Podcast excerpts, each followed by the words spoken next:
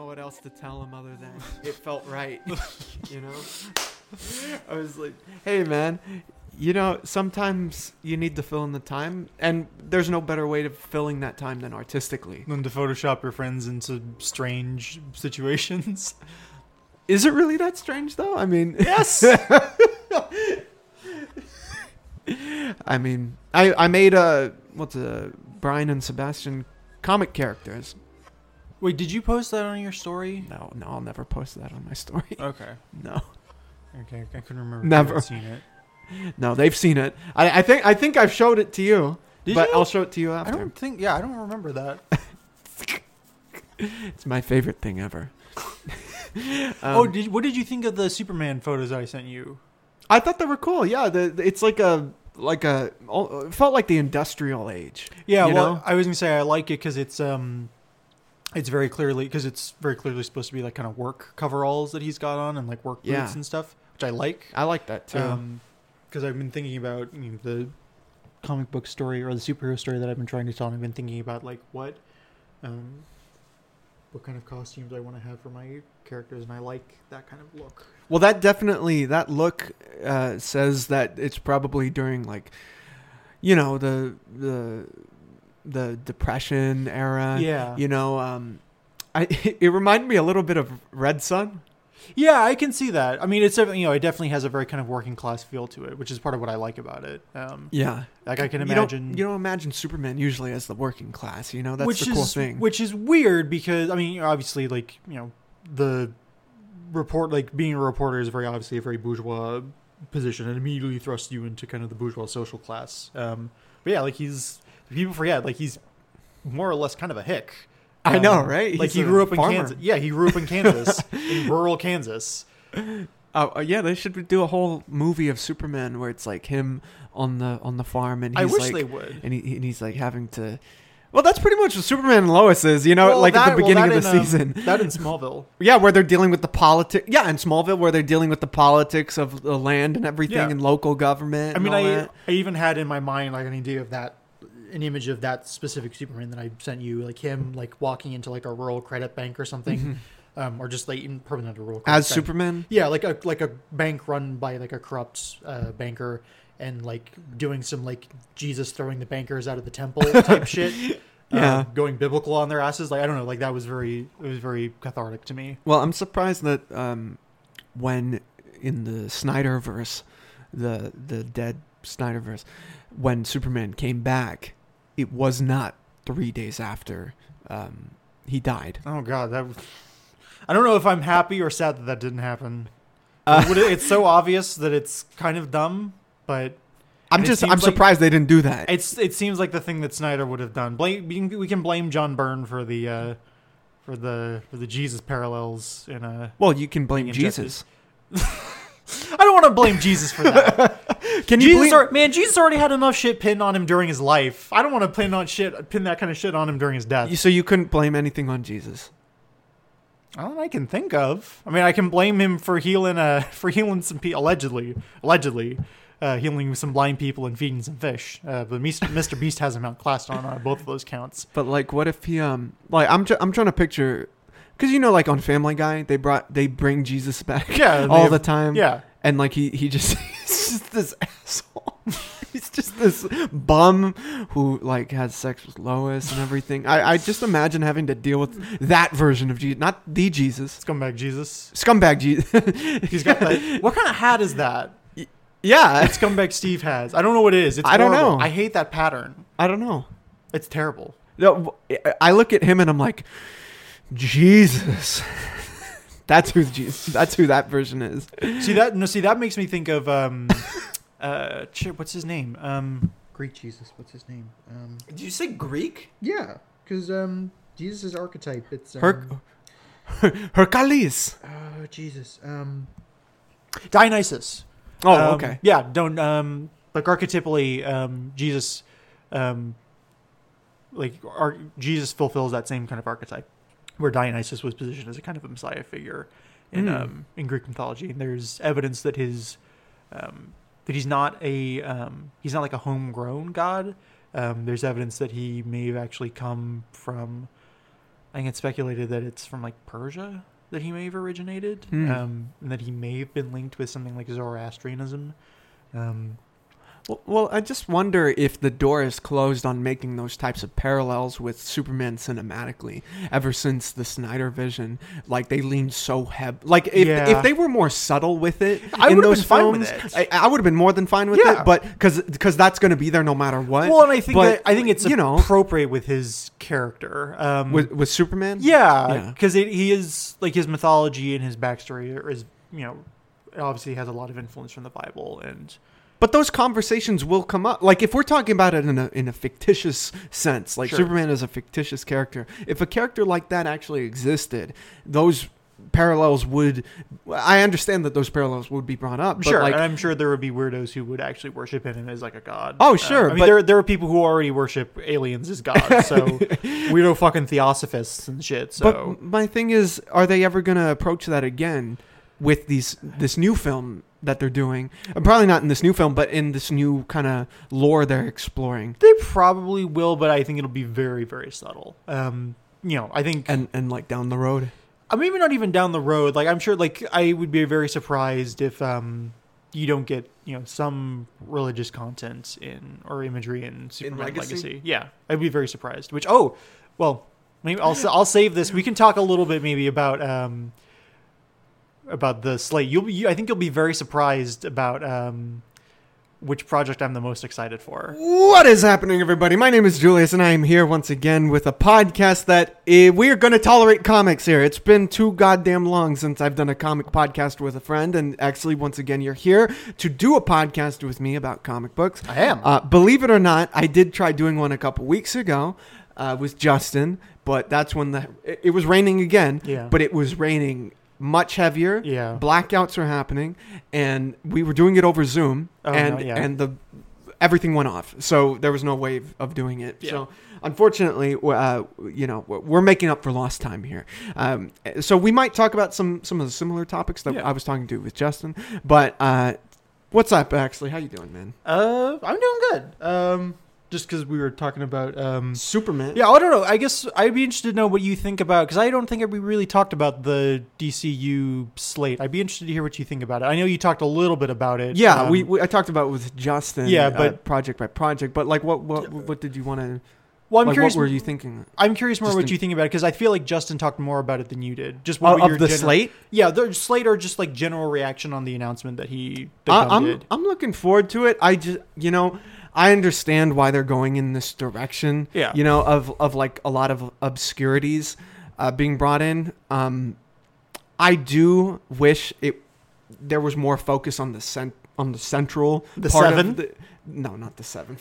They are the seven. No, no, get get out of here with that dog. But no, Superman would whoop Homelander's ass without a okay, doubt. yeah, but that's because he has way more powers than Homelander. But he's also he's just he Homelander's a bitch. bro. Mm, yeah, Homelander's a bitch. He's not. Homelander also fights dirty though. Yeah, don't don't matter. It don't matter. Superman's winning that shit. What did you do? It li- listen. So if Soldier Boy can whoop that ass, Superman's gonna have no problem. Oh, I mean, Soldier. Yeah, I was gonna say Soldier Boy was able to to whip his ass. When- God, that's so that's such a heartbreaking scene where he calls him disappointment because I didn't. I know, I, yeah. I didn't initially put together like, oh, that's what his dad said to him. Like, fuck, fuck. yeah. That just Well, yeah. I'm hoping for those feels with this first chapter of the DCU. I am. Um, I just I I don't know. There, I'm not James Gunn, so obviously, if I were doing it, it would be different. yeah, I mean, we know? we already talked about what we. Yes. and we were. I mean, granted, like we like we that- both had a very yeah, similar kind of conventional like.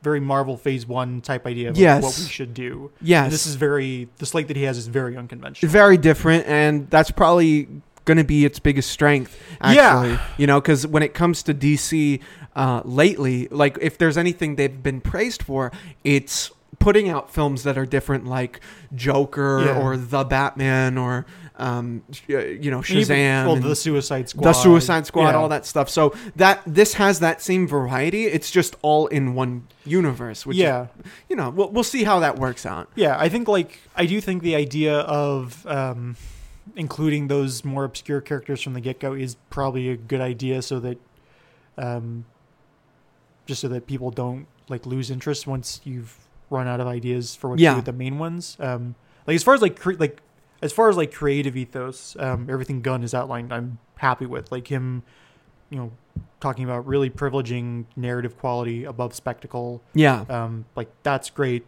You know, him talking about using tentpole characters to prop up more minor Yeah, characters. yeah. That's great.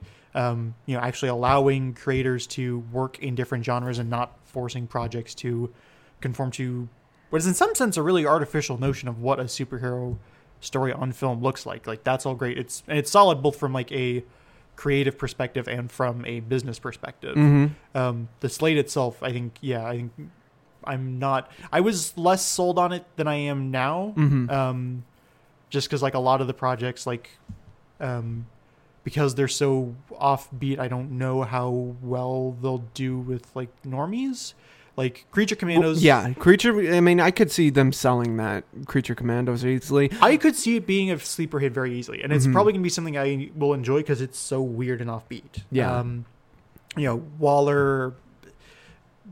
That one, I think, how well that does is probably going to depend on Peacemaker's presence, because I don't know that, like Amanda. I don't know if Amanda as a character is going to be able to sell that show. Like whether or not It, people it's going to be it. Viola Davis who sells Yeah, that. it's really going to Yeah. be Viola And Davis who- and who John they Cena. surround. Yeah, it's Yeah. going to be her and John Cena. Think that really sell that. Um, just not knowing anything about what the story is like. Yeah. Um, I'm I'm interested in the the one that I know nothing about. Like I, I have a sense for pretty much everything in there in terms of the the theme and who the characters are, but um, it, with the exception of the authority, the authority is one I'm interested. I've in. read a little bit about it. That's the one that I'm most concerned about. Mhm. Um, just because, um, based on what, um, based on what I know of it, and based on what Gunn has said, it's like I don't know that audiences are going to be interested in seeing this kind of like, kind of grim, dark, edgy superhero story. I feel like Mhm. audiences are kind of done with that. Mhm. Um, and I also worry, like, worst case scenario, my fear for the authorities that it ends up feeling like a ripoff of the boys. Um, well, that I feel like they're probably gonna uh, not ip, ape off the boys, but like they're seeing that the, there is a market for that because Yeah. of something like well, the that- boys. right. That's the thing, right? Is like, um, I said, you know, I don't know how much audiences are going to go for that, but it's like, well, the boys, but the boys is also very humorous in a lot of ways. It's you know, it's dark humor, but it's humor nonetheless. Um, see, I don't know. I I worry about that one. Also, just from like a DC Comics purist angle, like I'm like. "Eh, these are not these are not original DC characters. These, they don't have a long storied history in the DC universe. Eh, why are you bringing this in? Especially when you could have just done the elites, who were Mhm. basically created as like a expy of the authority to begin with. So I would have enjoyed the elite more. Obviously, there's more to draw on in terms of story content with the yeah, authority, but yeah. yeah. So well, well, well. Uh, honestly, my thoughts, and it seems like your thoughts for this first chapter are, we'll see. yeah, I, I am, I am looking forward to some projects more Yeah. than others. I- Yeah. I, am curious about that Batman one. you Yeah, but yeah, I wasn't. Ex- I'm sorry, but I, I wasn't expecting, like, for example. Pretty like what we pitched in that I'm the the Flash reboot film, Yeah. or Aquaman reboot film. You know what I mean, or Wonder Woman reboot film because it's just really soon. Yeah. I understand why they would have to go to other things we haven't really seen for a bit, you Yeah. know, or at all. yeah. Spe- speaking of the, um, just briefly about the Brave and the Bold, I am happy that they're um, that they're finally touching Morrison's run on Batman. I know, pretty, yeah. because it's pretty solid. I'm hoping that'll lead into Snyder Capullo's. Um, but um, They're gonna I'm just do uh, weapons grade crystal meth. yeah. I just wonder. I'm hoping that um, I just hope they get their. I hope they nail the writing for Damian because he, Yeah. he can come off really easily as a little bratty shit. You, you they be- did a good job in those films. the the animated ones. Yeah. yeah, that's true. Um, but yeah, there's a very fine line to walk with him. Um, you'll be surprised, I think, to know which project that I'm the most excited about, though. I'm gonna guess. Okay. I'm trying to remember because I I have a feeling it might be. Well, you said I'd be surprised. So is it Supergirl? No, Oh, okay. Which one is it? keep guessing. Um, I feel like Swamp Thing is a given, something you would be excited for either way. yeah, You I'm know, because you're the, a horror guy and everything. the way the way for them to do Swamp Thing though is Swamp Thing will fail if they do two things. Mm. They give it a big budget and they treat Mhm. it like a regular superhero film. Like the what you need to do with Swamp Thing is you need to treat it like Sam Raimi filming the original Dead, the original Evil Dead. Like just give Sam. I know they're talking about getting James Mangold to do it. Just Uh. just get Sam Raimi to Swamp Thing. I would love that. I, well, I think it is going to be a horror film. Which It is, yeah, but I don't. I mean, he doesn't had he hasn't done horror films yet, so it's like eh, I don't know. a little bit more of a gamble. I would have I would have wanted someone because he's done more like kind of studio big budget films. I They would've- need to bring in John Constantine up in that shit. They shit. do. Well, he's probably gonna. I mean, he's in. They've already said it's gonna be based off of Moore's Run, and Constantine appears in that. So I would I'm very I'm surprised. hoping, man. I'm hoping. But so, which which was the one you're most excited about? I think this will surprise you. All right. Lanterns. You know that doesn't surprise me actually. Really? Yeah, because you know what? Because for one thing, here's why I, d- I don't think it's. Here's why I'm not surprised. Because it's not a movie, it's a show Okay. where they can get a little. There's a more space to explore those characters. Sure. Uh, pun intended. Uh, actually, not intended. Um, You talking about space. Do you yeah, want to? yeah, oh, I thought you were. I thought you were talking about exploring exploring their bodies. I don't know. What in the? no, no, no, no. Um, the only thing about that that is a little surprising to me is the whole color spectrum thing. Yeah, because I've talked before about how I really don't like a lot of the lore. And what? Why The- is that? It's number one. Resurrecting Hal undoes a whole like it does it undoes a whole bunch of his character development to just reset it to um, the status quo of basically the '60s, um, which is I'm not happy about. Um, I hate I hate the idea of the color avatars. I hate that Hal's heel turn to Parallax is basically the consequence of him being infected by a cosmic tapeworm. Um, the Yeah. having the having the different lantern corps, the rainbow lantern corps, I think ruins what makes the Green Lantern Corps special. Um, if I like, if I had my way, the only Lantern Corps that would exist would be like the Green Lanterns, the Sinestro Corps, maybe the Red Lanterns, and um, I guess maybe the Star Sapphires. Um, But see, the problem there is that you know when you introduce that there are more than green, you know, naturally people are going to start thinking, what do- you know, there there are all their colors out there, and what Yeah. do they represent? I know. Um, I don't know. I mean, I mean, this good. This gets more generally like if I if I really dig down to it, like I don't. I'm not super satisfied with like Green Lantern's lore post Golden Age. Like I, I actually like Alan Scott just in terms of like just his lore the most. I like Um, Alan Scott also. Like I, I Yeah. fe- it feels that I, it's the one that I I have the least trouble suspending my disbelief with. Because like like at the point at which you introduce the the avatars and the whole rainbow spectrum and stuff like the Blackest Night prophecy, like you can't tell me that Green Lantern is a science fiction character anymore. He's he's basically a fantasy character. It's the same thing with the Flash. Like the point at which you introduce the Speed Force as Well- like a living entity and you have the Dark Flash, like it's he's not Well, really a science fiction It's character. well, it's more science I think they've always been, especially Green Lantern, has always been more science fantasy than fiction. um More more akin to a Star Wars than a Star Trek. I yeah, I mean, I would say moving into the golden age and the modern age, definitely more so. Um, I don't know so much about the silver age. The silver, I mean, you know, obviously the silver age science fiction looks weird to us, Mm-hmm. um, because it is still drawing very much off of like, um, kind of myth and legend. Um, but yeah, I don't know. I don't know. I guess I I could see that. I guess. Um, yeah, because if we're talking about like if we're having the conversation about adaptation by decade, sure. you know what I mean? Uh, These characters start to stop Yeah. being who they were at the beginning. Yeah. You know what I mean? Like, uh, for example, you know, we kind of talked a little bit about it with uh, uh, the whole MODOK controversy. He's not even MODOK. but I mean, it, that doesn't really matter. yes, it does. It, it doesn't though. Yes, it does. MODOK has always been a joke, pretty much, and no. you, you're actually MODOK has not been considered a joke for the majority of his history in Marvel Comics. Not from what I know. But what do you mean? Like what? Like what about him? Am I supposed to take super seriously? Am I supposed like am I supposed to see MODOK in a film and like treat it as seriously as like Heath Ledger's Joker in yes. The Dark Knight? Like if yes, like his he is actually a threat. Like he's actually insanely powerful. And there is a way that you can do it where he is actually like genuinely terrifying and scary. Like you just have like you introduce him and he Mhm. looks weird, and then he just slaughters everyone in the scene. I, I I understand what you're talking about, but the the Ant Man movies are not that you know types of types Sure, of but then don't then don't include um then don't include MODOK, and also like don't hire someone like I think it's Michael Waldron who wrote the Uh, screenplay? yeah, I think that's his name. yeah, Yeah. don't include someone who has made it very clear from his comments uh, in interviews that he doesn't respect comics.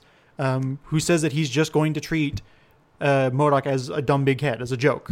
Like I don't, I don't. But I don't. I'm not offended by the notion of taking a character that you know I I've considered mainly as a joke, and being treated as a joke. You know. okay, that's fine. Um, but I don't feel like that's the thing is like at what point does I, I agree with you in the first part of that. You know, the the treating comics as like not. You know, I'm not taking them seriously. You, Yeah. you do have to take them seriously to a certain point, but like with, And a, it- like with an wa- Ant Man movie, you know. sure, but like even then, like you're saying, I mean, this is the slippery slope, right? Mm-hmm. At what point does that logic allow you to just not take this seriously and to totally disrespect the IP? I think it well, and that's a fair point because if we were talking about, say, um, like say the Guardians of the Galaxy, right, where they do things like this, where they are pretty, uh, you know, crazy, like Sure, a lot of crazy imagery that you know in other contexts you couldn't take seriously. yeah, it would but be hard to suspend your. It would be hard to suspend your disbelief. Exactly, but the, they sell it because of the heart of those films, and Yes, also the- exactly. they, they the when we look at like how that story starts with Peter Quill, it starts with him seeing his mother die from cancer. You know, so it starts on a very real uh, notion, and then they get kind of crazy from there on and everything. Right. They don't make fun of his mother dying. No, no, and and with this, you know, I, I don't know. Like there, there are places for MODOK being a little more serious. I guess like that show they did with uh, Patton Oswalt, Sure. where there, you know, it was a comedy show, but there were parts of it that were a little existential and more fun, more serious than not. Sure.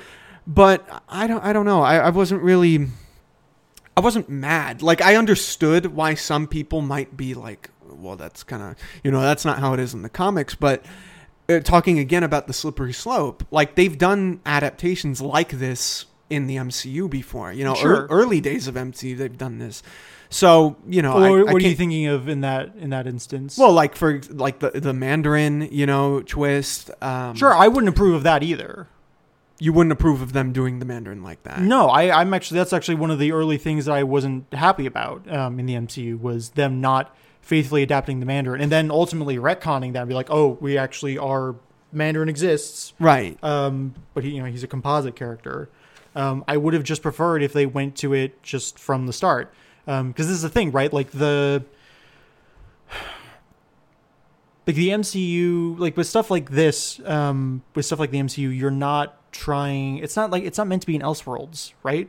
You're meant to I be. it it isn't is it isn't. You have some know? wiggle room, but for the most part, I expect the filmmakers to pretty faithfully adapt the IP. You know, there you can make some innovations. Um, and they've they've done that a lot. I mean, they did Civil War, you know, before getting to Thanos. In the Sure. comics, Thanos came way before Civil War, and Yeah. Civil War wasn't even like the adaptation of Yeah. Civil War as we know it. yeah, yeah. You know? Um, but you know, broadly speaking, um, I do expect filmmakers to, in adaptations, to hew fairly close to established to the established canon. Mhm. Um, and you know, like I said, and you know, I've I thought about this myself in terms of like you know, because I've written just my own kind of like fan fiction ideas of like what I would do with certain characters, like Batman, especially. sure, yeah. Um, so I've thought about this, and there, um, there is a, uh, I guess, how would you say it? Basically, there's there's a balance to be struck between fidelity and innovation. Um, but when innovating, you need to, I think, maintain the kind of core essence of the characters, um, and you do need to um, to treat them with some respect. Um, and I think that speaking specifically with MODOK, and I think you know there are probably other instances um, with Sure, the MCU more there are generally where you could where I think you could be criticized for that. Sure, but it, like say, like I feel like in terms of the respect, you know what I mean. Um, uh, like w- since we're talking about Monarch, let's talk about him. Um, I feel like it would be what you're saying about okay, they took MODOK and they just straight up disrespected him. If they had just killed him rather than redeemed him, you know what they in the film they spoilers for those who haven't seen it, but they do redeem him in a way. Yeah, and they And- clown on him immediately uh, afterwards. well, You're I- like, but- no, you're not an Avenger. But my point, is, well, I mean, okay, but uh, my point is, he didn't no, die. no, no, They no, didn't- they, they clown didn't- on him. Uh, no, I'm not saying they didn't. I'm not saying that he didn't. The way he died, I'm not saying it was fucking Tony Stark's death. That's not what I'm saying. What I'm saying is that they could have just, when he showed up, it's MODOK, right? Sure. Just killed his ass, you know? And he is kind of disrespected by Kang. Like, Kang is like, don't talk unless you're, you know, uh, unless you're talked to or what, or don't talk when you're in the room with me, you know? sure. Yeah, much I, like that. I'm fine Right. with that because you know Kang is That's what Kang is. that's right? it's relative. That's relative power level. But- I'm I'm fine with that. like the what what I'm saying is the ultimate disrespect is that is like if they just showed hey isn't this character stupid and then kill him Sure, but that's that's that's an issue of degrees. Um, so it's not like yeah, of course. Would it have been more disrespectful if Mhm. they'd done something like that? Yes, right that's not what they did. What they did was still disrespectful. I think. I mean I think it's ultimately I, I don't I I don't know I, I know it's an Ant-Man movie it's not meant to be taken super seriously especially with the routes they took but everything but like it it kind of did speak to me I kind of did like the idea of taking the villain from the first film who did have a lot of beef with Hank Pym and everything and and all that and you know uh, bringing him in and he's in this smaller place in his life uh, literally and figuratively he's Yeah. in a smaller place and he doesn't see he only sees himself as the bad guy because that's how he's treated and then he gets this chance to you know in a way redeem i know they make the joke and everything it's it's MODOK and everything but i don't know it, it did speak to me Sure. I mean, I would guess what I would just say um, for closing off the conversation is um, the you know why why didn't you- they show his mo dick no no no um, we do we do see his ass We in- do. in shadow in shadow um, but no because you were saying you know it's it's an Ant-Man film it's not it's not meant to be taken seriously and it's like well you know why not not super seriously there are stakes Sure, but I guess like that. I mean, that's then that's the thing. Just with um, with the MCU generally is as the kind of um, as the that comedy. you can't see, but I'm doing the numerous air quotes here. fingering the air Um, as that comedy has crept in, um, it just feels more and more like um, you know, even with the stakes, like they like it's just the films are written in such a way that um, the comedy is included in such a way that it just like immediately undermines them, and they don't like. It's not like like they don't let the they don't let the drama actually breathe. Um, you just you're just like hit with a joke, and it's not even like a necessarily great joke. Like I heard I heard one person um, describe it as um, describe it as like a general experience uh-huh where like um you know they had they had gone to the theater to see the movie and there were you know maybe a dozen people in there and they they didn't hear like any laughter during the jokes. They heard like maybe some titters uh-huh. here and there um and they described it as like it's it's not like it's so it's so like kind of studio machined where it's not meant to appeal to any one specific person. Hmm it's meant to appeal to general audiences right. um, which the moment that you i mean obviously like with general audiences there's a more specific meaning you can take from it but like the moments that you try to appeal to the most number of people um, you in, you immediately start to appeal to less and less people The the thing is, I'm not saying that this is my favorite of the MCU. no i don't i don't think all. that And and I do agree to a certain extent that um, you know, if we're talking specifically about his death, which uh, let's just say, you know, for argument's sake, uh, those who felt disrespected, that's probably the most disrespectful point, uh, his death scene. Um, I do agree to an extent that there is a, a more, th- there's a better way of handling it. You know, uh, if I were editing the film, I'd probably cut out the jokes. You know, probably to let to let the drama breathe, like you said, because that's why the Guardians films work. But yeah I think um, well apparently I don't know. I- I- apparently the movie was supposed to be darker but they went back at i think maybe like i don't know how many months before release but not too long before the release and they reshot a lot mhm. um, to make it um, more humorous. Because or, yeah, originally it was supposed to, you know, it wasn't like there wasn't no there wasn't any humor in it, but it was um, supposed to be a lot, um, a lot darker, a lot Yeah. more dramatic, which I would have appreciated. Um, it would have, you know, I think it would have. It feels more tonally appropriate given that you're supposed to be introducing Kang, who's supposed to be an Avengers level threat. Mhm. Um, you know, it was even supposed to, originally the cut of the the original cut of the film was I think was supposed to end with, um, at the very least, um, why am I not remembering Paul Rudd's character? I oh, Scott remember- Lang. Scott, yeah, I can Yeah. never remember Scott's name. Um, but originally it was going to end with Scott in trapped in the Phantom Zone. I don't know if the others were able to make it out or not, but Mhm. he was supposed to be stuck there. Again. Um, yeah. Um, so yeah, I mean, and you know, I could also talk about the issues that I have with how they've handled Kang, where like in each iteration that we've seen him before, he he keeps getting defeated, and so it's like. Uh, like how threatened am I supposed to feel by him? Really? I was pretty. I'll I'll be honest with you. I was pretty intimidated. I because first of all, I don't think he's dead. Well, Uh, that's the thing is he's not sure he's not dead, but he Yeah. keeps he keeps getting defeated. Um, so it's like how why why am I? sup- He's supposed to be an Avengers level threat, but Ant Man But can it- take I- him out on his own. But but if we're going with that, like, you know, in a Batman story, Joker keeps getting defeated and he keeps coming back and everything. You know, Yeah, and he's the but- greatest villain of yeah, Batman. but it consistently takes Batman to take him out. Um, whereas you know with Kang, you know they're building him up to be this big multi. That's the other thing too is like Kang is a multiversal threat, Mhm. but he's taken out by Ant Man, who is not tremendously powerful. He's one of the more minor members of the Avengers. Uh-huh. Um, whereas you know Joker, I mean I don't know, not street level threat, but you know there's a very there's a more even power difference between Joker and Batman. Yeah, yeah, that's fair. But I, I think I don't know. I it's kind of what they're trying to do with Kang here is they're I think they're trying to differentiate him from Thanos in that they like with Thanos they built him up by showing very little of him, Yeah, and with this they want to show up front why he why Kang is as big a threat as he is. sure. And, and they want to show that physically. And with Jonathan Majors looking like how he does, you have to show that physically and everything. And like there's a scene in that in this film where I was really I was intimidated by him where he is slaughtering just a bunch of people. Oh hey kitty, how you doing? What's up? That is my orange one. Oh what a cutie.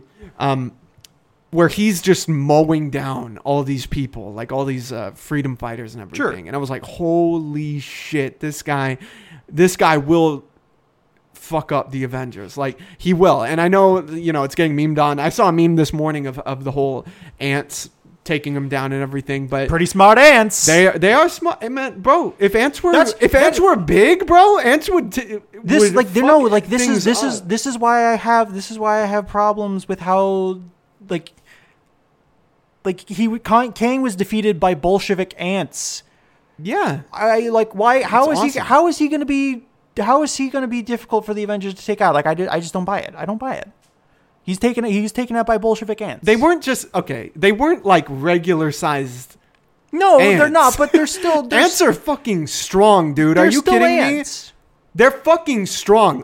Ants like the, what they can do together. What and and by the way, it's I mean, what what did I don't I don't know. I just it didn't bother me that much honestly because when he comes back, it's the same thing with the Joker thing. Like if Joker can keep getting beaten by Batman, why shouldn't why should I you know care if he gets gets out Again, again? again, it's the power differential. I, I, I don't see see it being as big an issue, you know, just because like I could see why with what they expressed in this movie, why Kang can fuck with the Avengers, like with him destroying the because it's not like this was his first fight, you know, the versus the ants or versus Ant Man or anything. Like he has killed Avengers before at this point, you know. Sure. Like it's it's gonna be raw. It's gonna be fucking raw style, dude. I mean, I don't know if I don't know if it will be, but I, we'll, I we'll agree to we'll man. agree to disagree on this. Yeah, man. And plus, you gotta you have to remember since this is an Ant film, Ant Man film, and if we look at his, you know, his presence in the MCU is en- entirely, he is an underappreciated Avenger, not only in real life but in their world's context. Sure. He's pretty much the underdog, which is why they had that line of like, Well, I mean, they kept they kept trying they kept having to retool his identity in the comics. "What do you mean?" I mean, they kept like with Pink. I think Pam Hank cycles through like three different identities: Ant Man, Giant Man. Oh yeah, They finally they finally snag onto something interesting with him with Yellow with Yellow Jacket. right. At which point they introduce Scott, and Scott. I think most people like Scott better as Ant Man than Hank. Yeah, Hank's an asshole, but yeah, And we don't we don't Scott's talk cool. we don't talk about uh, Hank, Hank beating his wife. No, Um, no. but my my thing is, is Man, like Janet, man, Janet's fucking stuck between Ultron and Hank. Poor Janet. Uh, with with Ant Man, he's always been like the guy you don't expect to have the the most important role in Sure. the in the story, which is why he's great in Endgame. So I think they're trying to do that with him here. It's like, yeah, you think Ant Man's gonna beat fucking Kang and everything. yeah. Um, but yeah, yeah, I, I don't know. We're, we'll we'll see. We'll see in the in the Avengers movie and everything. I, I personally think he he is going to fuck some things up in there. We'll see. We'll yeah. see. Yeah. It's,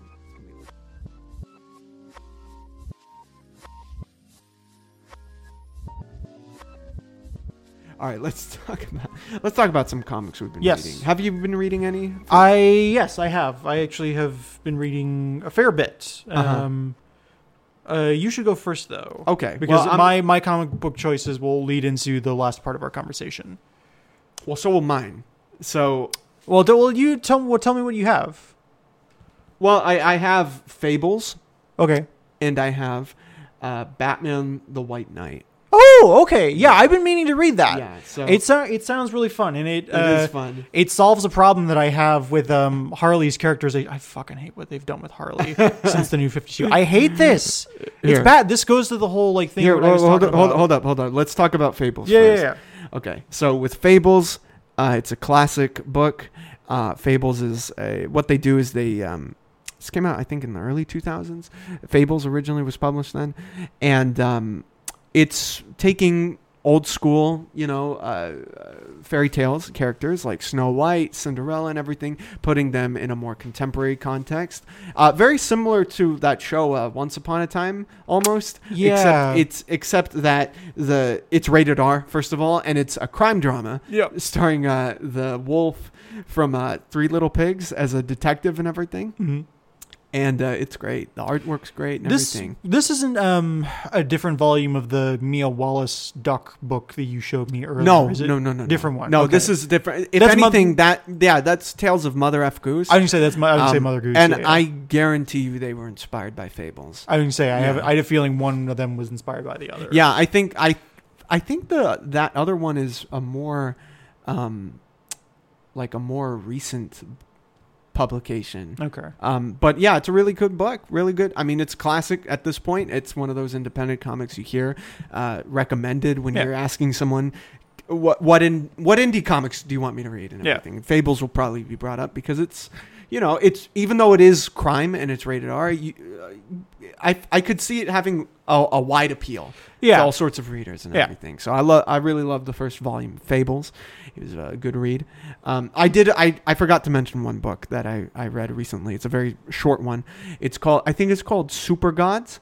Um, it's it- Wait, this is not um Grant Morrison's. no, I don't think it's Grant Morrison. Here, let me just look it up real quick. But Super Gods, it's about, it's kind of a a, a comic book about different cultures' deities that the current societies, uh, ranging I think from the 50s to to to the end of the world, Hmm. um, they try to create superhumans based on their deities. Interesting. Uh, so there's one for the U.S., there's one for India, okay. uh, and they're based off of different cultures, religions, and everything. And uh, it's a real. I think it's a Mark Waid book actually, okay. or Mark Waid or Mar- no, it's. I think it's Mark Millar. Okay. Mark Millar, not Mark Waid. Mark Millar. Very different writer. Yeah, Mark. You could see Mark Millar writing a book like this for sure. I can already imagine what this is like. Yeah.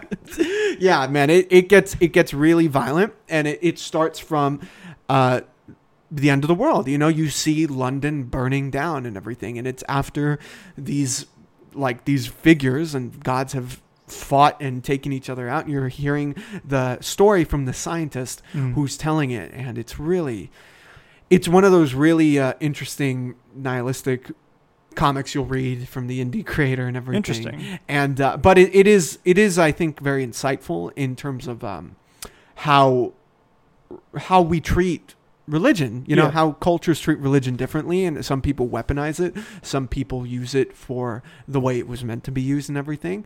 Um, and uh, I thought it was a really interesting interesting read. Nice. And now the third and final book that I want to bring up that I Uh. brought up and teased to you is Batman: The White Knight. Yeah. Damn. I, I Really good. I've heard really really good things about it, It's and I've been meaning good. to read it. I think it's I think a, a library near me has a copy of it. Oh, well, you, you should read it when you get a chance. man. yeah.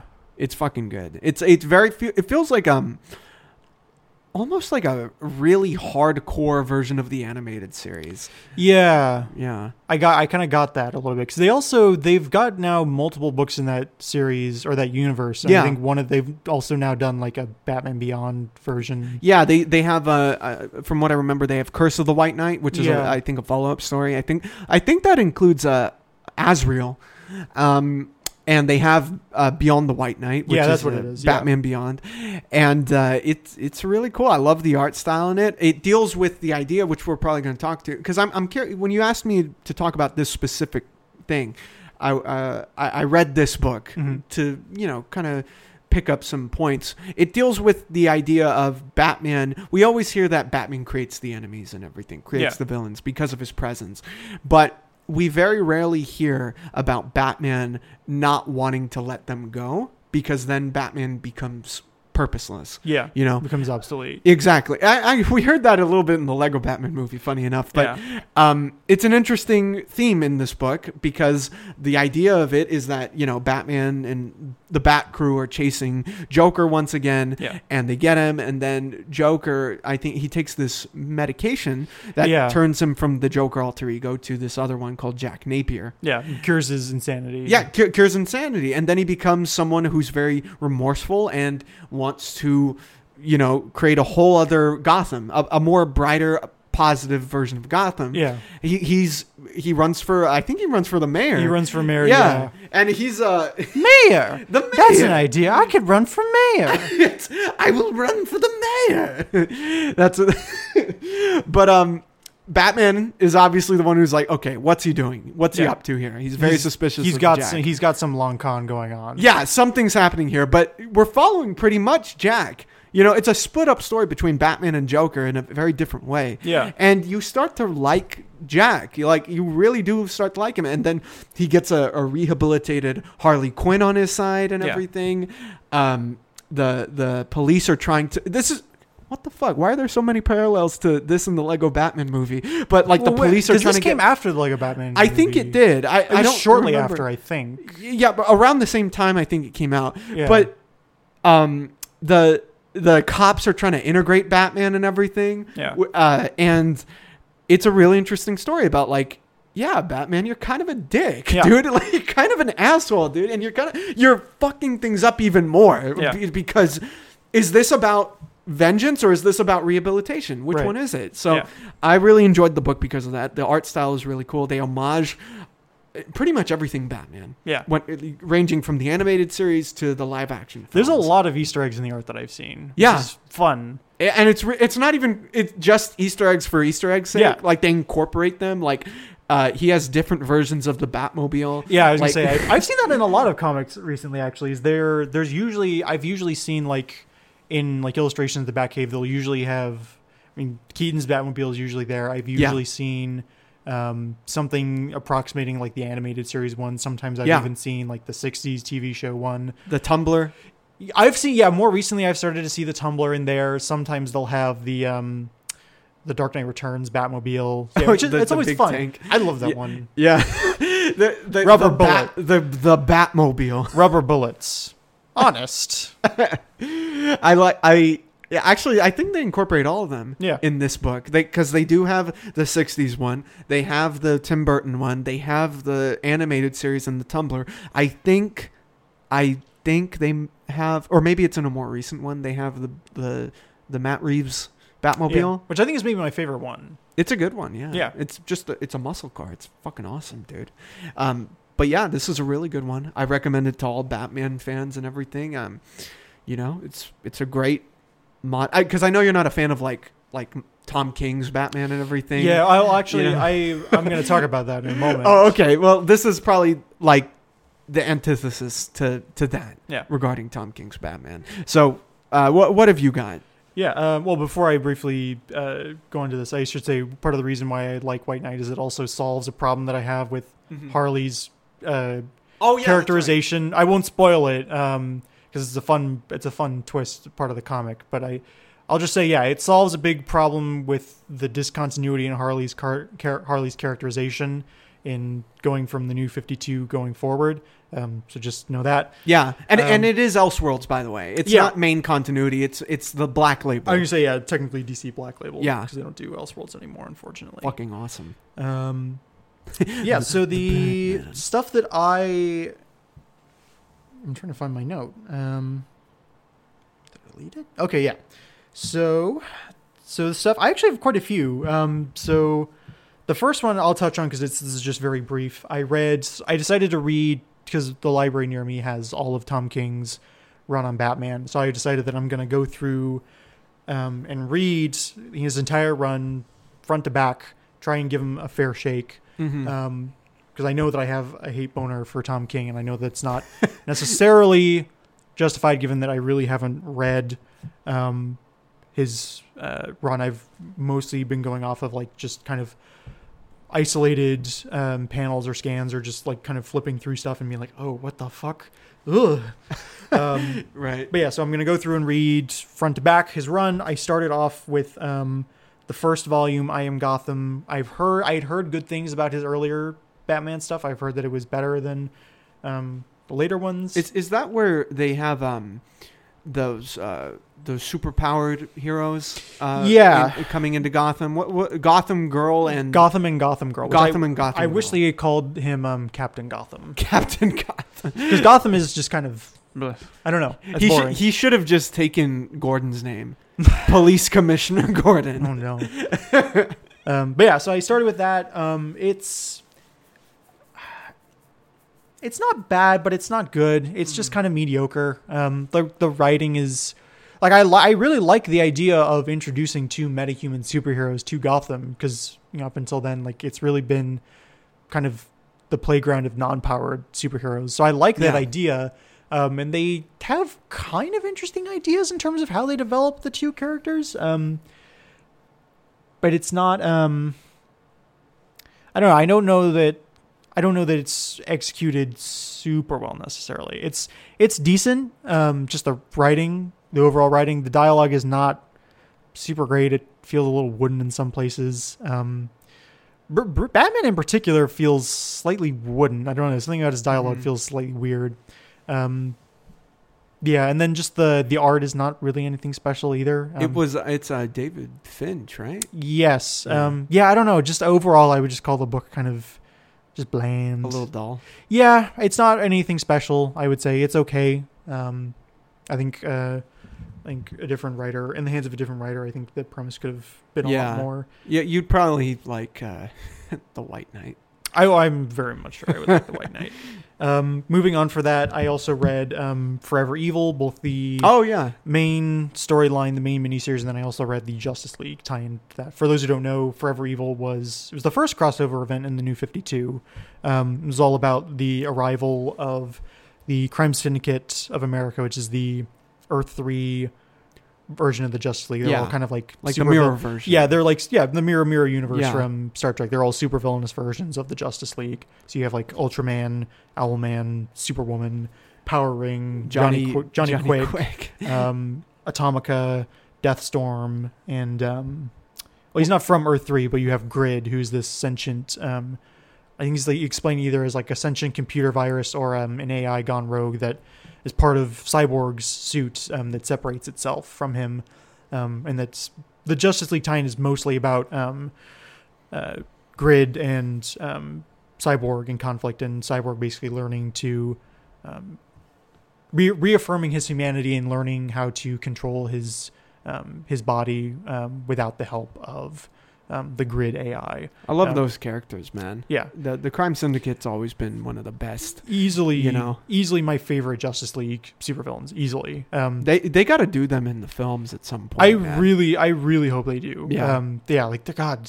Crime Syndicate is so good. Um, they're, they're, God, yeah, God, they're just really, really great. Like, it's just classic comic book, you know. Well, yeah, it's like a, it again. You know, it's a kind of a yeah. s- it's kind of a silly idea, but it's executed so well. And you know, I like I love alternate history, and Earth Three has a big oh yeah, yeah. component of alternate history to it. Yeah, it's not just- not like Earth X, where Earth No. X is the Nazi, which is kind of like uh, it's whatever. I mean, this we've seen this a thousand times, but yeah, Earth Three is so fun because they come up with Yeah. so many interesting innovations or reverse reverse reversals for the characters. Um, yeah, it's really fun. Mhm. Um, highly recommend it. Um, both the J just the Justice League tie-in because you get some really fun moments with Victor and his father, um, as well as the Metal Men who show up. Um, Oh, the Metal Men show Yeah, up. Yeah, yeah, I, I um, actually I've never read Forever Evil. I, I'm familiar with it. I'm familiar with that great panel of them like entering like them all and um, what's it? Uh, Ultraman. He says something like where we've uh, we survived or something. yeah. That's oh, I forgot. beautiful. I forgot to mention. Um, also, Sea King is the Aquaman. Oh yeah, Um, that's right. yeah. Yeah. who has a great design that is like a it's a really neat mix of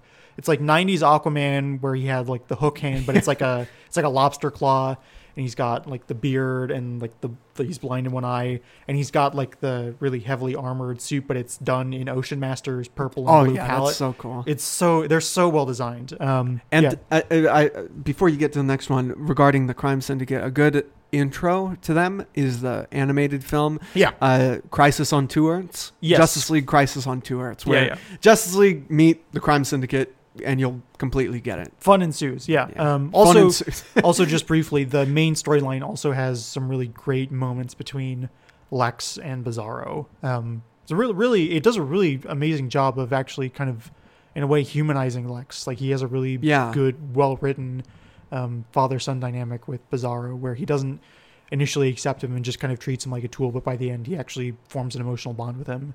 Um, that's wonderful. it's re- it's really good. Like I, I cried at the end of it. It's really well done. Is is this uh this is this what led like this story is kind of like what led Lex Luthor to later join the Yeah. Justice League. yeah this is what precipitates him joining the justice league It's it's similar to like in when Marvel they did the um Secret Invasion. Yeah, Norman Osborn. say Norman Osborn you know, becomes and- Iron Patriot. yeah, and then he be, because of his involvement in ending the Secret Invasion, Yeah. he uh, got the head of Hammer, the Dark Avengers, and all that. Yeah. Similar to that. uh, yeah, kind of. Um, and you know they have like a, um, they have kind of like an anti-Justice League that forms, um, or anti-Justice League. I mean, it's basically like the Justice League, but conform film or full full of their like villainous counterparts. So it's like Luthor, Bizarro, um, Batman, and Catwoman are also there because they're like the only Yeah. they're the only Justice League members that survived. Um, and then also Sinestro, Black Adam. Um, Oh, um, Black Manta. yes, Black Manta and Captain Cold. Which Mhm. there's a fuck. Um, Black Adam. Black Adam shows up in the Justice League tie-in for Uh-huh. Forever Evil, and he's a really amazing fight with Ultraman. Um, Oh man, it's I really got- well I gotta done. read this shit. It's really good. I highly recommend it. So that's that's Forever Evil. Um, the next thing I'll talk about is um, I guess I'll talk about Black Canary. Um, so I have been partly for research, partly for pleasure. I've been reading like old Golden Age comics, Oh okay. um, just for the superhero story that I've been writing. Um, and I decided, oh, you know, I'll I'll do I'll do Black Canary. Um, it was really really fun. I just picked. I think it's called like the Black Canary Archives or something, Mhm. where it's collecting all of her earliest adventures. Really really great. a showcase? Uh, DC no, Showcase or- I, th- I think it's just called, like I said, archives. Oh, okay, okay. Um, it's really, really good. Um, it's so unself-conscious those early stories, Mhm. um, which is part of what makes it so refreshing for me to read. Um, and it's interesting too because the um, the like Canary initially didn't have her own series. She initially appeared in um, in a Johnny Thunder story, um, Mhm. which this is now the third time that we've mentioned Johnny Thunder on this podcast, which is more times than most people mention Johnny Thunder in their life. Ever? Yeah. Um, but um, yeah, those those early stories with her are really really fun. Um, both because like Diana, or sorry, not Diana, Dinah. um, Dinah. Um, I'm I get the two mixed up because I'm basically compositing Wonder Woman and Black Canary in the story that I'm writing.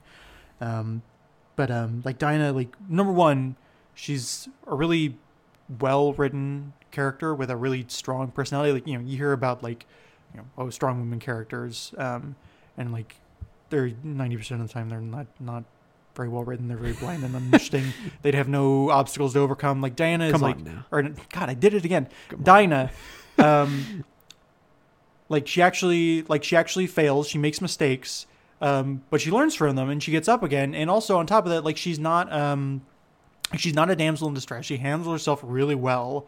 Um, she's really really kind of feisty and fiery. Like she Mhm. has this, I think. Um, there's this one. It's in a later story when she actually had her own series. Um, she has this interaction with her boyfriend, who's this kind of like, um, kind of like, I don't know, like, uh, kind of braggart, um, slightly boobish, Okay. um, private detective.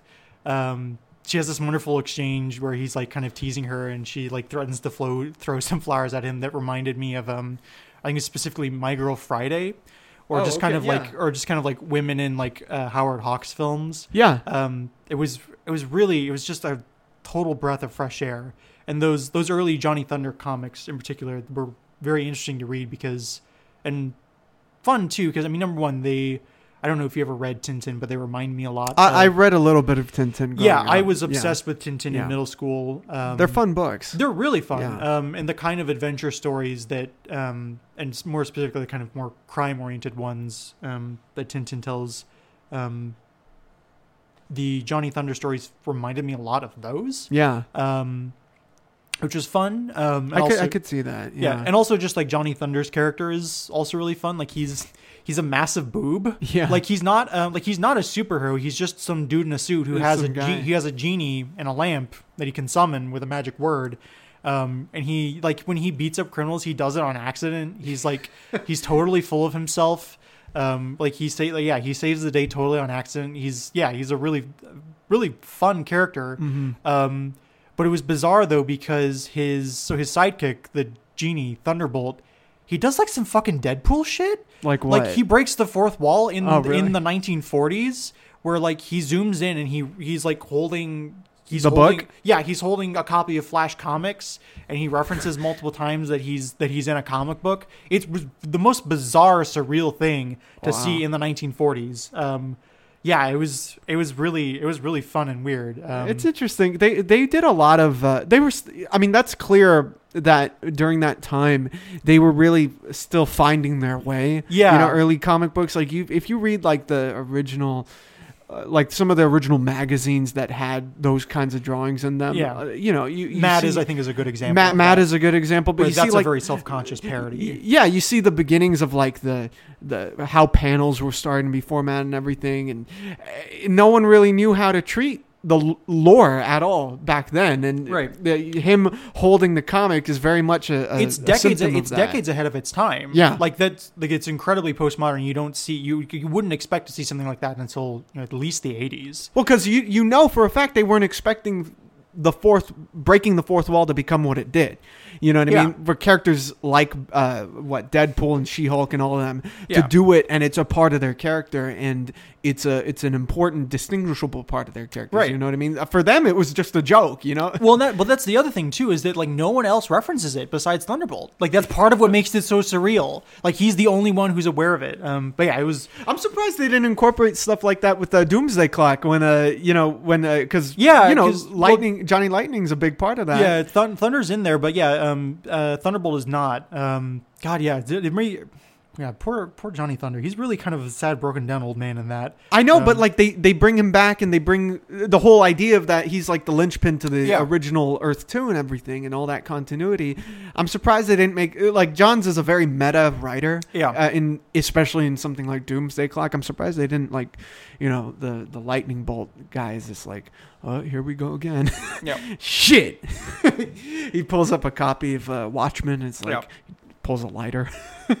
yeah it's but yeah it's really really good i highly recommend people uh, check it out just because yeah like i said it's so it's so unself-conscious um, and in a period where you know we're still in this kind of dark age of comics where um, and I'll, I'll talk about it maybe the next time you have me on i've been Yeah. reading um, or listening to grant morrison's super gods um, on audiobook um, and he kind of talks about the um, the kind of problems of um, they kind of push for relevance and realism in comics, Mhm. starting in the kind of like late Silver Age, going forward in the Bronze Age, and then really reaching its zenith in what we call the Modern Age. Um, but yeah, it's just so it's so unself conscious, and it's it's really wonderful and refreshing.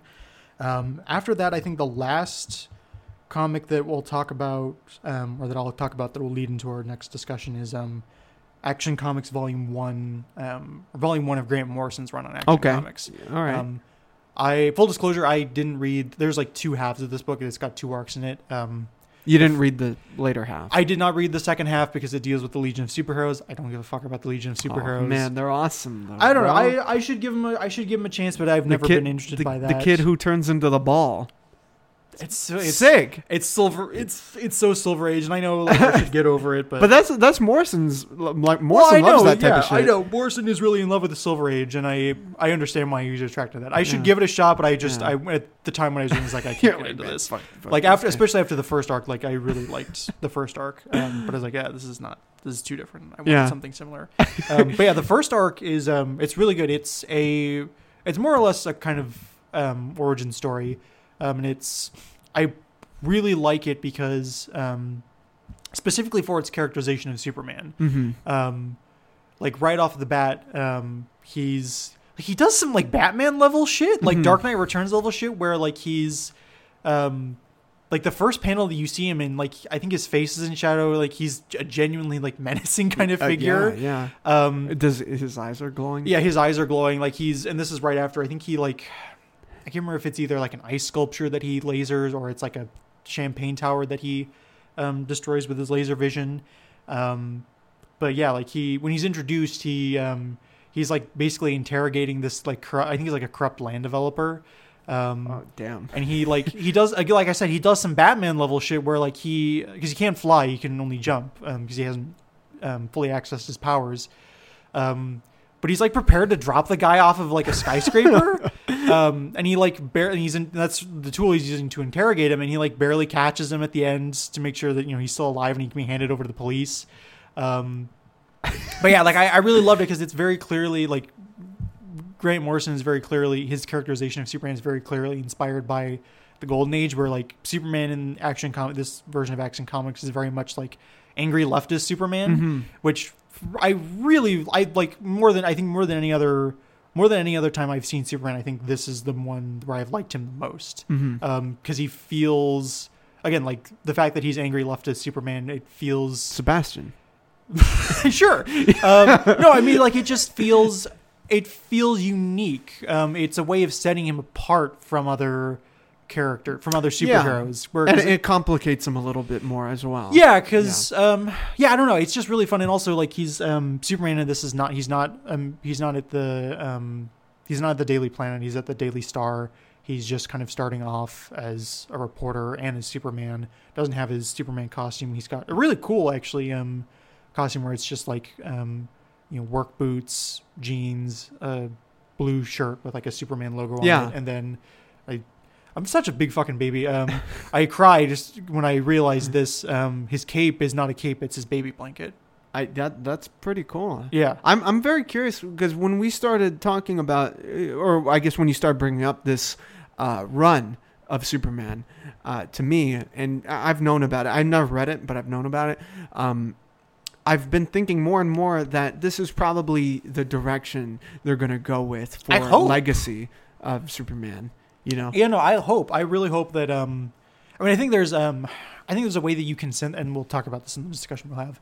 Where I keep alluding to this. I, I'm, gonna, I'm working. what is pe- this discussion? I'm gonna keep working people to up. be continued. um, I mean, people are people already know from the title, but you know, um, but uh, yeah, I re- I think there's a way that you can synthesize like Golden Age and Silver Age Superman. Um, but yeah, I really hope that they that they borrow a lot from Action Comics. I think that's a way. I think it's going to be a way. Like I said, it's going to be a way of separating Superman out. Um, but going back, he's like just starting out in the Daily Star. He's like got a shitty apartment. Mhm. Um, he's really like, you know, he's like Super Agent, Superman in the Golden Age, where he's this kind of like crusading social reformer. Um, yeah, it's really really fun. And He- all he needs is Krypto. no, not Krypto. The only way I'll accept Krypto is if he's actually a Shoggoth. Uh, no, he needs to be Krypto. No. the super. I dog. can ex- I can accept that humanoids would evolve in a completely alien landscape. It's a little hard for me to accept that dogs would. Uh, no, is Krypto the super dog? It, it or strains, James it Gunn? my James Gunn might as well cancel this shit now. If he has no plans on uh, doing Actually- Krypto the super dog, No, you know what? I'll, I will accept Krypto if he is um if he's actually um who are the guys from Strange Brew? Why am I forgetting their names? I don't know. Um, if he's the dog from uh if he's the dog from Strange Brew, um, where he has a brief scene where he flies in the air with a Superman cape, I'll Uh, accept it that I want to see Superman walking his dog, Krypto, on the moon. That would be. You, that's not a wholesome image. Actually, Come on, man. Come on. Krypto's so dumb. No, he's not. What the hell? How is he? How is he Superpower dumb? superpower dog is so dumb. I can't. You're you are no. you are high. I accept, I accept. You are Bat- high. I like. I accept Bat Cow. I accept Ace. you accept a cow with the Batman moniker over Krypto? Yes. Bat cow? Yes. Uh, look, I like Bat That's cow. No cute. shade on Bat cow. It's cute. Damian, Damian, because Damian's a vegan. Uh, listen, That's so cute. this is what we're. This is the, is this the discussion that you were alluding to? Uh, Krypto or no Krypto? No, no, no, no. Crypt no. we should get we should get into because that's really all I have to say. Yeah, well- I don't want to spoil too much, but yeah, it's just Well, it's I'm really curious. refreshing run. I'm curious what it is you want to talk about because all I know is that we're you wanted to discuss the politics regarding Batman and Superman specifically, and I Yeah. honestly didn't know what you meant by that. Yeah. So I'm curious what this is uh, uh, in regards to. Yeah, I mean, I guess I should frame the discussion because it was, I what got me. There were a couple things that precipitated me thinking about um, this question of what is. I should say I should clarify it when I talk about the politics of Batman and Superman. I don't mean like what would their politics be like within the DC universe, but I mean like what. Um, Like their own personal politics. Yeah, not that, but what is the Oh, okay. political ethos underlying the two characters and their mythos? And also, I was thinking about like how do they, um, how do they complement each other? Um, In regards to in regards to each okay, character's and, and you're not ethos. specifically just talking. You know whether, uh, in regards to how like the two parties would respond. No, no, no. I'm, I'm, no. I don't give a fuck about this. Okay, This is, it's not okay. partisan politics. This is. I'm talking about more on a, um, on a deeper, symb- symbolic, I philosophical, theological level. Okay, so what's the Um, question? Well, just what what are their politics, and then also how they complement each other. To frame this, because I, was I was thinking about this both because of Action Comics, but also because I was I revisited The Dark Knight Returns, um, and then, Uh, so did I recently.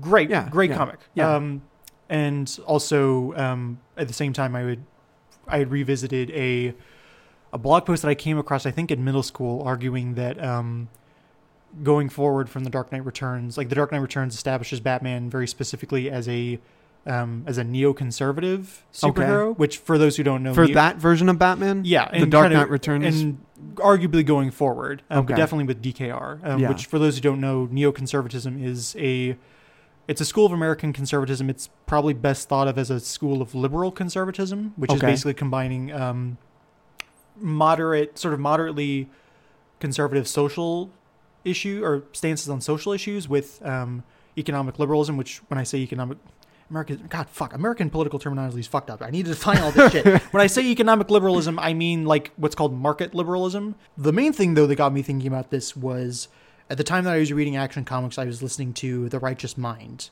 on Okay. audiobook, which I don't know if you've heard of that at all. no. Great book. Who wrote Hi- it? Highly recommend it. So it's written by a guy named Jonathan Haidt, who is an American social psychologist who specializes in the fields of moral and political psychology, which is what the Okay. as the name would imply, it's what the book is about. What Haidt, the main kind of thrust of the book, um, or the stuff that's kind of most pertinent to this discussion is um, Haidt's um, what would you call it? Elaboration of what's called moral foundations theory, which is what it's a product of his own research. He elaborated it. Um, the idea is basically that um, there are six different basic moral foundations that underlie every human being's morality and consequently their politics.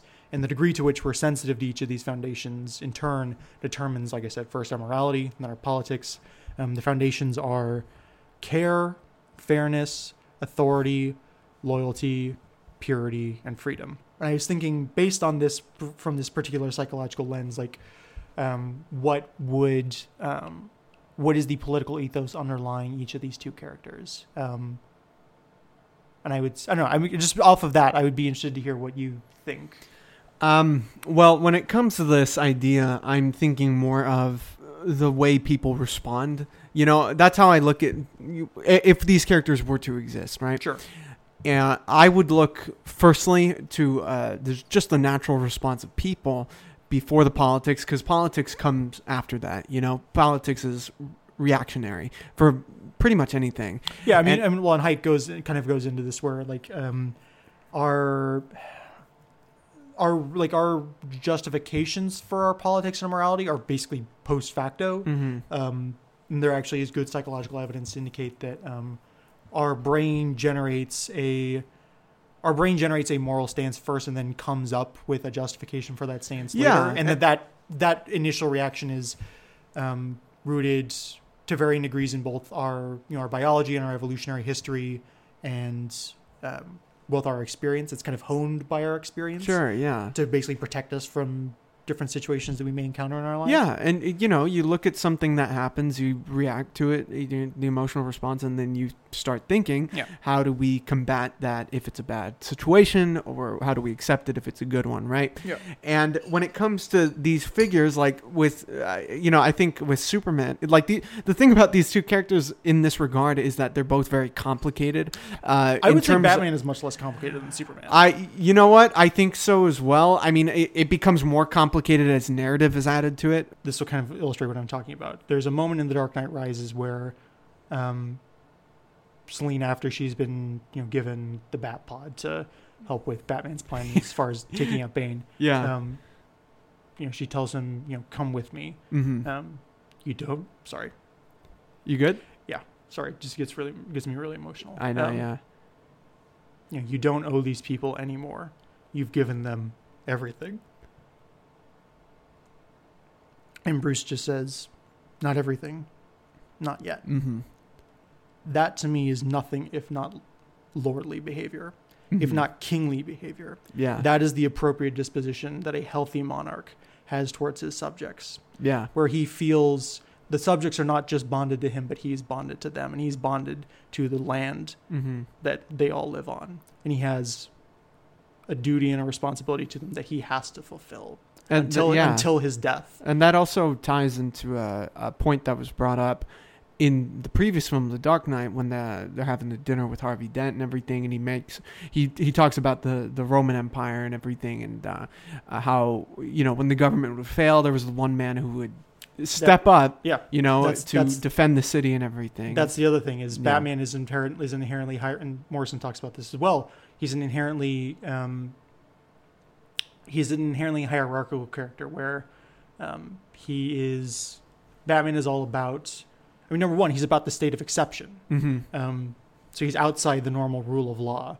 Um, and he, and he exists outside both he and just Gotham City generally, you can argue, because Gotham is a fundamentally chaotic place.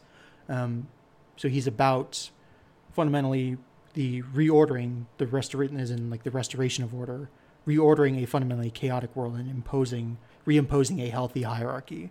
I I, li- I like the idea that with Batman, you you do have this idea of the the mantle, and it continuing to live on it. It becomes a part of the city, just as Yeah. pro- almost as big bigger than any sort of law enforcement or you know it just becomes part of the culture of that Yeah, and then and that's again city. that's again part of the monarchical aspect where again like he's he's above. You mentioned specifically like he's above law enforcement. He's Mhm. above the law in some sense, Mhm. um, where he has this kind of you know, nominally in kind of you know in kind of monarchist politics, you have the idea of like the monarch being above politics in a sense. Um, in the sense of being kind of like apolitical, so that's another way in which Yeah. he's kind of potentially monarchical figure. well they, th- i mean gotham would definitely treat and the world largely would treat the bat family like the royal family just Yeah. for vigilante I mean, DC treats him like the royal family in terms of how they pimp him out. That's for I, sure. yeah that's for, yeah they they have that they have that ink already man Ugh. I, I really, uh, you know, it, it's interesting how, I, and I, I've noticed this a lot uh, in watching, um because I've started to watch the Arrow show, Mhm. like uh, that whole that whole world and everything. Is it your first time watching Arrow? yeah, fully, Really? like in completion and everything. Okay. I'm, I'm on season three now and Okay. everything. Um, it's already What? It's already kind of Well, you know, I'm I'm not I'm just kind of watching it at this point. Yeah. And uh, at this point, it's interesting to see how you know it started with one guy and then it started to spread and and you know the arrow is considered by the people. He's considered by uh, law enforcement and uh, politics and world governments all over.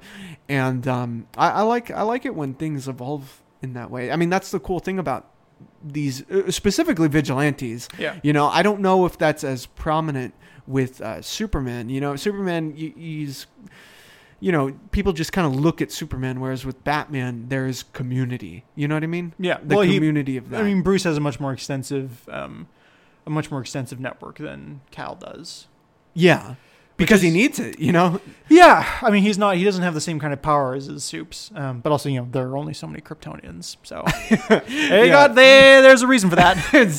The only one he can get is uh, like Kara. yeah, Kara. Well, I, um, well, there's two Karas, obviously, but Oh well, yeah, that's true. But uh, and his son.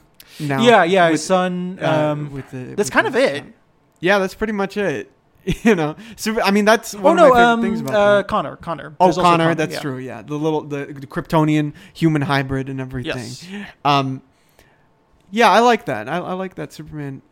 It's gonna sound weird, but I like that Z- Superman has that kind of vulnerability. You know, Yeah. Well, in yeah. being alone in that way. Yeah. Um, which, by the way, champion of the oppressed is uh, that's I think that's his best tagline that he's had. Mhm. I like that way more than like even like truth, justice, in the American way. Like it's just kind of I don't know. Cham- So- well, champion of the press speaks more. You know, It feels well. It feels more heroic. nationally. Going back to you know what I was saying about the alleged discontinuity, one of the things I realized is I think Superman, at least for majority the majority of his life, has been a kind of uniquely statist hero. Mhm. Insofar as, like I said, his politics have aligned him very closely with the American regime Mhm. as it existed at, as Yeah. it, at various points. Does that make sense, or am I just talking at you? I'm sorry. I, I really, I I really, don't know these words. I really want to. I'm really trying to, trying to. I know. I, the, listen, listen. Actually, you and I grew up very differently. You care about all this shit. I'm, you know, I'm somewhat aware of it.